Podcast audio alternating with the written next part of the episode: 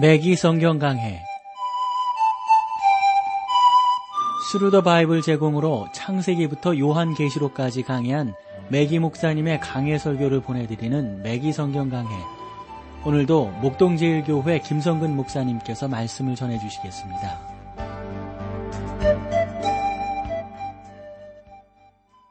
애청자 여러분 안녕하셨습니까? 매기 성경강해, 자 오늘도 여러분들을 요한 일서로 모시겠어요.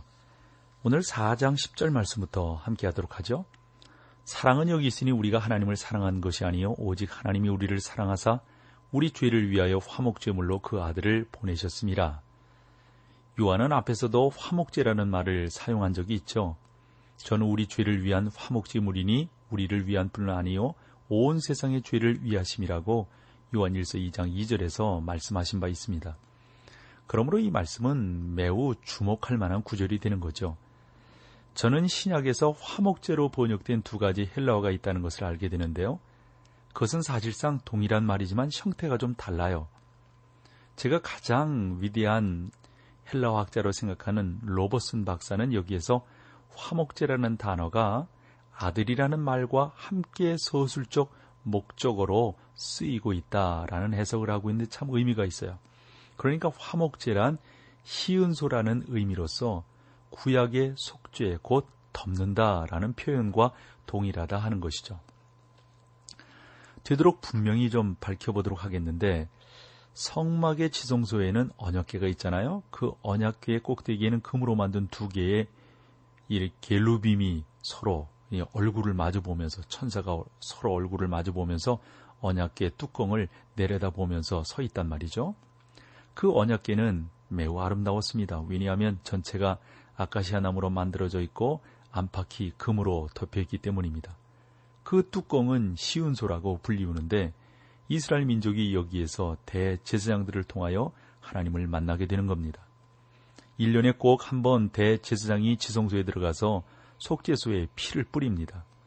피를 뿌림으로써 속죄소가 되는데, 그것은 피를 뿌림으로 그들이 하나님을 만날 수 있었기 때문입니다. 하나님께서는 그들을 사하셨지만 사랑으로 모든 것을 덮어버리시고 어떤 방법을 통해서든지 내게 올 수 있다고 말씀하지 아니하셨어요. 이것이 그들이 하나님 앞에 나올 수 있는 방법이었습니다. 방법은 그러니까 이러한 것이죠. 대속죄일에 대제사장이 들어가 속죄소에 피를 뿌립니다. 이것은 그 다음 해에 그 백성들이 하나님께 연락되었다는 사실을 의미하는 것입니다. 그리고 그 다음 해에는 또다시 대제사장이 들어가서 피를 뿌려야 했던 겁니다. 그러한데 본 구 절에서 이 사 장 십 절에서는 예수 그리스도는 우리의 죄를 위한 화목제물이라고 불리우고 있습니다. 이것은 그분이 우리 죄를 위하여 속죄소가 되었다 하는 의미입니다. 예수님은 우리를 위하여 죽으심으로 몸소 속죄소가 되었습니다. 예수님은 우리의 범죄함을 위하여 내어줌이 되었고, 또한 우리를 의롭다 하심을 위하여 살아나신 바가 되었습니다. 그래서 로마서 사 장 이십오 절에서 이렇게 말하고 있죠. 예수는 우리의 범죄함을 위하여 내어줌이 되고 또한 우리를 의롭다 하심을 위하여 살아나셨느니라. 예수님은 여러분과 제가 하나님의 은혜와 보좌 앞에 담대히 나아갈 수 있도록 우리의 죄를 위한 제물이 되셨다는 겁니다. 속죄소가 되셨어요. 덮어주심이 되셨습니다. 그 보좌는 이제 은혜의 보좌입니다. 거기에 우리를 위한 긍휼이 있기 때문입니다. 이것이 그리스도께서 행하신 일이며, 하나님께서 우리에 대한 자기의 사랑을 나타내신 바 된 것입니다. 본장에서 요한은 두 번이나 하나님은 사랑이시라, 저는 그 저희를 분명히 깨달을 수 있다고 봅니다. 그러니까 팔 절과 십육 절에서 이것은 매우 놀라운 사실이죠. 그래서 여러분들에게 여러 차례 강조하는 것입니다. 여러분은 하나님은 자비하시다 또는 은혜로우시다 말할 수 없습니다. 왜냐하면 하나님은 공이라고 말씀하고 있기 때문입니다. 그러나 하나님은 거룩하시다고 말할 수 있습니다. 왜냐하면 하나님은 빛이시기 때문에 그렇습니다. 또한 하나님은 사랑이라고 말할 수 있습니다. 그러나 하나님은 사랑으로 우리를 구원하시지 않았다는 사실을 알아야 합니다. 하나님은 우리를 사랑하셨고 우리는 그 사실을 놓쳐서는 안 됩니다. 그러나 하나님께서 우리를 사랑하신다고 하는 그 사랑 속에 우리의 구속함, 구원함은 예수 그리스도, 그분의 속죄를 통해서, 그분의 속죄소를 통해서 우리가 구속함을 받게 되었고 사랑함을 얻게 되었다 하는 겁니다. 하나님께서는 하늘나라의 빗장을 내리시고 우리를 들어가게 하시지 않으셨습니다. 왜냐하면 그분은 거룩하고 의로우신 분이기 때문에 그렇습니다. 우리는 이 나라에서 공의가 시행될 때에 많은 불법들이 성행하는 것을 보았습니다. 그 결과로 권세를 가지고 있는 판사들이나 그 밖의 사람들이 사형을 없애버리려고 하는 것이죠. 왜 그렇습니까?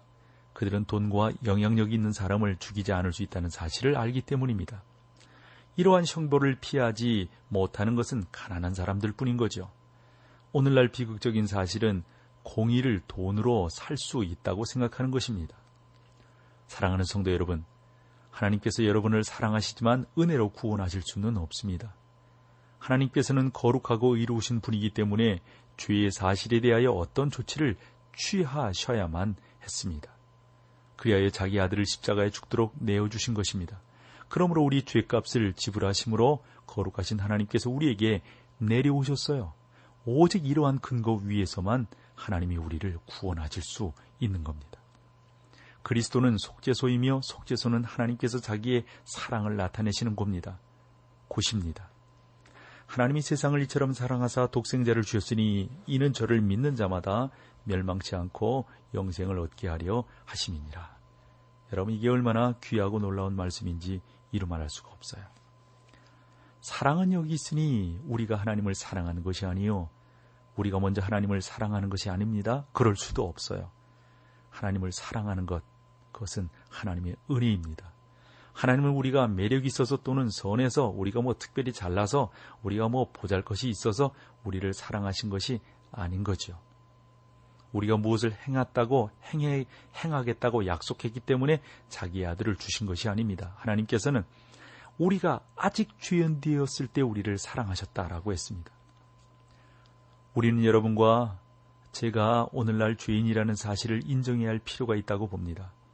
로마서 오 장 팔 절에 보면 우리가 아직 죄인되었을 때 그리스도께서 우리를 위하여 죽으심으로 하나님께서 우리에 대한 자기의 사랑을 확증하셨느니라. 그때 하나님은 우리를 사랑하셨습니다. 하나님께서는 우리가 받아들이기만 한다면 길을 마련해 주실 것입니다. 예수님께서는 요한복음 십사 장 육 절에서 이렇게 말씀하셨습니다.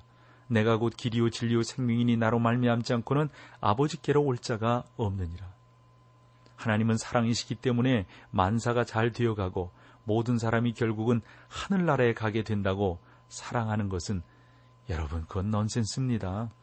멸망받을 자들이 구원받고 구원받을 자들이 영원히 구원받았기 때문에 올바로 해결되는 것이지, 하나님께서 그렇게 하신 것이지 우리로부터 나온 것이, 여러분, 없어요. 결코 없다고요. 그건 있을 수도 없는 일이고요. 그것이 모든 일이 바로 해결되는 이유입니다. 여러분은 어떠신지요? 여러분이 하나님께 나오면 모든 일이 올바로 진행될 것입니다. 그 하나님께서 베풀어 놓으시고 그 하나님께서 사랑스럽게 만들어 놓으신 그 단계로 나오시면 되는 겁니다. 십일 절로 가볼까요? 사랑하는 자들아, 하나님이 이같이 우리를 사랑하셨은즉 우리도 서로 사랑하는 것이 마땅하도다. 하나님께서 우리에 대한 자기의 사랑을 확증해 주셨습니다. 그러므로 우리도 이와 같이 사랑해야 합니다. 요한은 사랑하는 자들아, 하나님이 이같이 우리를 사랑하셨은즉 이라고 말을 하는데, 이것을 십 절은 십 절을 상기시켜 주는 거죠. 사랑은 여기 있으니 우리가 하나님을 사랑한 것이 아니 오직 하나님이 우리를 사랑하사 우리 죄를 위하여 화목제물로 그 아들을 보내셨음이니라. 하나님은 우리 죄를 위하여 화목죄로 자기의 아들을 주실 만큼 우리를 사랑하셨습니다. 우리는 사랑하는 사람을 사랑하거나 이기적인 동기로 사랑한다면 아무런 가치가 없습니다. 예수님께서는 마태복음 오 장 사십육 절에서 이렇게 말씀하셨습니다. 너희가 너희를 사랑하는 자를 사랑하면 무슨 상이 있으리요? 세리도 이같이 하느니라. 우리도 서로 사랑하는 것이 마땅하도다. 저는 요한이 마땅하다고 표현한 것 참 귀한 거라고 생각합니다. 요한은 오늘날 많은 사람들이 좋아하는 추세를 다루고 있지 않습니다. 예수님께서는 너희가 나를 사랑하면 나의 계명을 지키라고 요한복음 십사 장 십오 절에 말씀하고 있거든요. 여러분이 주님을 전심으로 사랑하면 그의 계명을 지키게 될 겁니다. 내 계명은 곧 내가 너희를 사랑한 것 같이 너희도 서로 사랑하라 하는 것이니라. 요한복음 십오 장 십이 절에 말씀하고 있는 겁니다. 사랑하는 성도 여러분, 어떠십니까? 이 땅 위에 있는 그리스도를 미워하시면 하나님을 사랑할 수 있다는 말입니까? 아주 솔직히 말씀드려서 여러분의 생활 가운데 다른 신자에 대한 사랑이 나타나지 않는다면 여러분이 하나님의 자녀인지에 관하여 의문을 가질 수밖에 없습니다. 오늘날 많은 무의미한 말들이 유행하고 있습니다. 남을 비방한다거나 또는 모략하는 것을 말하는 것이 아닙니다. 신자들에 대하여 관심을 가지고 있습니까? 하는 것을 말씀드리는 겁니다. 말씀을 전파하며 하나님을 섬기는데 관심을 가지고 있습니까? 하는 것을 말씀드리는 거죠. 예수님께서는 십자가 위에서 아버지여 저희를 사하여 주옵소서 자기의 하는 것을 알지도 못함이니이다고 누가복음 이십삼 장 이십사 절에 말씀하고 있는데, 첫 번째 순교자 스데반도 동일한 말을 했죠. 여러분도 오늘날 이와 같이 용서할 수 있느냐 하는 겁니다. 여러분에게 상처와 손해를 주면서도 하나님의 자녀라고 하는 그 권세와 능력 때문에 그 사람을 용서할 수 있으신가 하는 거죠. 그들이 여러분의 사랑을 회복할 수 없다면 그들이 진짜 하나님의 자녀인지 의심스러울 뿐입니다. 우리는 어떻게 그리스도인의 생활을 할 것인가, 배우자와 어떻게 사이좋게 지낼 것인가에 대해서 말하는 것이 보잘것없는 강의에서는 이러한 종류의 교훈을 들 수 없는 거죠. 요한은 우리에게 하나님과 또 다른 사람들을 사랑할 수 있는지를 지금 묻고 있는 겁니다. 자, 여기서 우리 찬송 함께하고 계속해서 말씀을 나누겠습니다.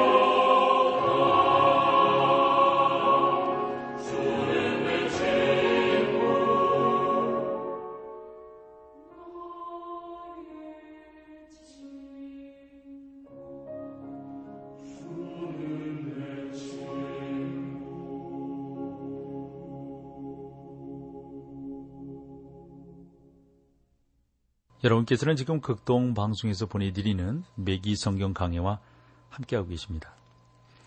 자, 이제 십이 절로 가보실까요? 우리가 십이 절 말씀, 사 장 십이 절 말씀이 되겠죠? 어느 때나 하나님을 본 사람이 없을 때 만일 우리가 서로 사랑하면 하나님이 우리 안에 거하시고 그의 사랑이 우리 안에 온전히 이루느니라. 어느 때나 하나님을 본 사람이 없을 때, 어떤 사람들은 이 구절에 대하여 성경에서 하나님을 보았던 사람들의 기사를 들어 반박을 합니다.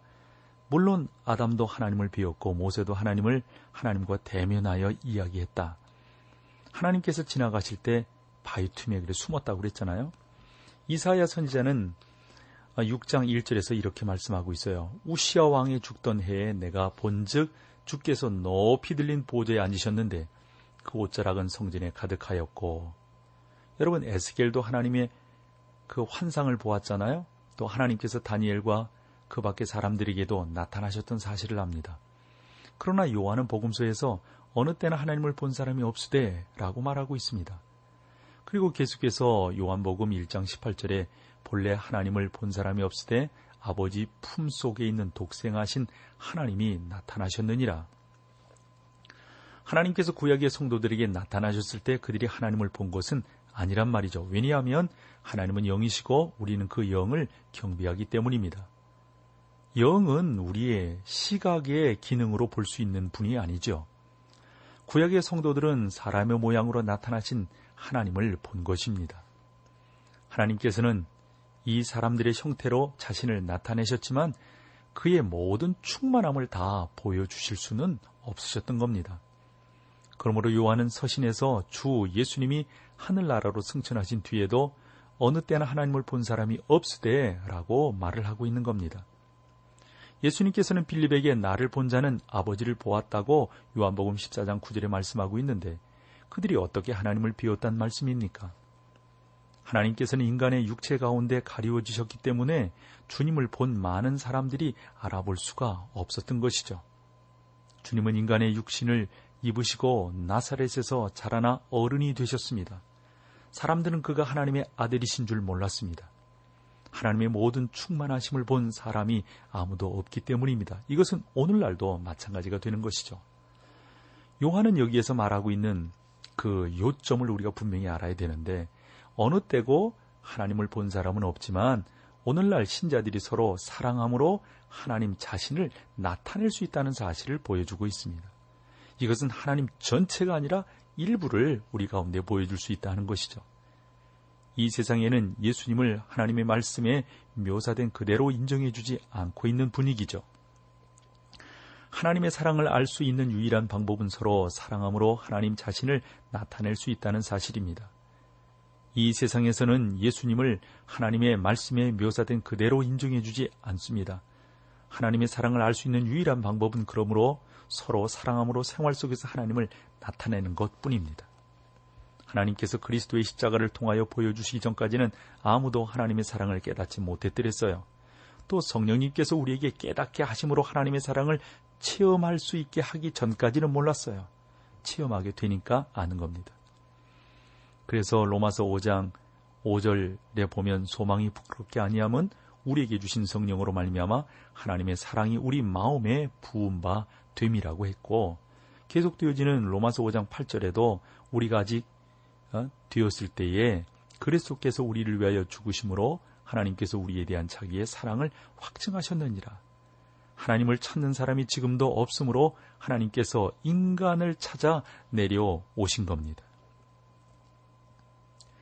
하나님은 이천 년 전에 주 예수 그리스도를 통하여 자신을 이 땅에 나타내셨습니다. 제가 하나님에 대하여 아는 모든 것은 그리스도의 성품을 통하여 아는 것입니다.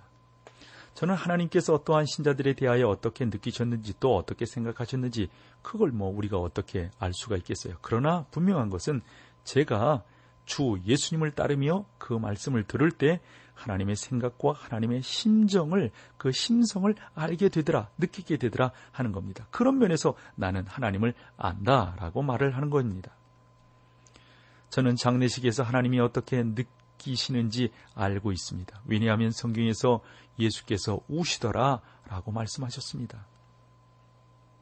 예수님은 슬퍼하시는 분입니다. 아파하실 수 있는 분입니다. 우리의 상처 속에 친히 오셔서 같이 눈물을 흘려주시는 분이십니다. 저는 하나님께서 어린아이를 어떻게 생각하는지를 아는데, 왜냐하면 예수님께서 어린아이를 안으시고 축복해 주셨음을 알기 때문입니다. 제가 이러한 사실들을 안다고 하는 것은 예수님께서 오셔서 하나님의 모습을 우리 가운데 나타내 주셨기 때문입니다. 여러분과 제가 살고 있는 이 악한 세상이 어떻게 하나님을 알 수 있을까요? 너무나 많은 신자들이 불행하게도 세상의 말씀을 전파하기보다도 세상을 기쁘게 하려는 쪽으로 흘러가고 있기 때문입니다. 우리는 세상이 우리를 어떻게 생각하느냐입니다. 우리가 예수님을 나타낼 때 그들이 우리를 어떻게 생각하느냐입니다. 어떤 사람들은 이렇게 표현합니다. 스무 살에는 세상이 우리를 어떻게 생각하는가 상관하지 않았다. 서른 살에는 세상이 우리를 어떻게 생각할지에 대하여 염려한다. 마흔 살에는 세상이 우리를 전혀 생각하지 않는다는 사실을 깨닫는다 라는 말을 했습니다. 어떻게 보면 이것은 어느 정도 사실일 수 있어요. 오늘날 우리는 이 세상에 대하여 증인이 되어야 합니다. 우리가 어떻게 증거해야 한단 말입니까? 말씀을 전파함으로 증인의 사명을 감당할 수 있습니다. 그러므로 그것이 가장 중요한 일입니다. 세상은 사랑에 굶주려 있으면서도 사랑이 무엇인지 모르는 사람들이 너무도 많습니다. 사상에 대한 그들의 정의는 성욕으로 표현됩니다. 이것이 세상이 알고 있는 사랑입니다. 그들은 하나님의 사랑에 대하여 아무것도 모릅니다. 그들은 하나님이 얼마나 높으신 놀라운 분인지를 모릅니다. 하나님은 우리를 통하여 자신을 나타내실 수 있습니다. 그의 사랑이 우리 안에 온전히 이루느니라 하는 말씀을 통해서 우리는 좀 더 정확하게 알 수 있게 되는 것이죠. 하나님의 사랑이 우리 안에 완전히 성숙한다는 말로써 이해할 수가 있습니다. 그의 사랑이 우리 안에 온전히 이루느니라. 이것은 우리 안에서 아주 성숙한 그러한 자세, 성숙한 모습으로 나아갈 수 있기 때문입니다. 이 세상은 이러한 사랑을 충분히 깨닫지 못하지만 위대한 많은 신자들의 삶을 통해서 그 사랑을 발견하게 되고 그 사랑을 선포하게 되고 그 사랑을 나누어 줄 수 있는 단계에 이르게 되는 겁니다. 십삼 절 볼까요? 그의 성령을 우리에게 주심으로 우리가 그 안에 거하고 그가 우리 안에 거하시는 줄을 아느니라. 이것은 우리 안에 역사하시는 성령을 통해서 가능한 것입니다. 그것은 인간적인 사랑이 아닌 거죠. 여러분과 저는 이것을 잃을 수 없어요. 왜냐하면 갈라디아서 오 장 이십이 절로 이십삼 절에 말씀하셨거든요. 오직 성령의 열매는 사랑과 실랑과 화평과 오래 참음과 자비와 양성과 충성과 온유와 절제니 이 같은 것을 금지할 법이 없느니라. 사랑이 맨 먼저 나옵니다. 많은 사람들은 사랑이 열매이고 다른 것은 사랑으로부터 나오는 가지라고 생각합니다. 여러분이 고린도전서 십삼 장을 읽어본다면 기쁨도 평안도 사랑으로부터 나온다는 결론을 얻게 될 겁니다. 아이언사이드 박사는 요한서신에 관한 그의 글에서 중국 본토를 다스리고 있던 장개석에 관한 일화를 소개하는데, 이 내용은 우리가 다음 시간에 여러분들과 함께 나누면서 제가 좀 더 자세하게 설명을 드리도록 하겠습니다.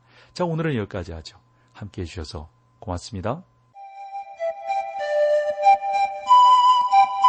매기 성경강해, 지금까지 스루더 바이블 제공으로 창세기부터 요한계시록까지 강해한 매기 목사님의 강해 설교를 목동제일교회 김성근 목사님께서 전해주셨습니다. 이 시간 방송 들으시고 청취 소감을 보내주신 분께는 나침반 출판사에서 신앙서적을 보내드립니다. 청취 소감을 남겨주실 분들은 극동방송 홈페이지에 매기 성경강해로 들어오셔서 사연을 남겨주시거나, 문자로 참여하실 분들은 한 통에 오십 원의 유료 문자 샵 일공육구, 샵 일공육구 번으로 보내주시기 바랍니다. 매기 성경강해 오늘 순서를 마칩니다.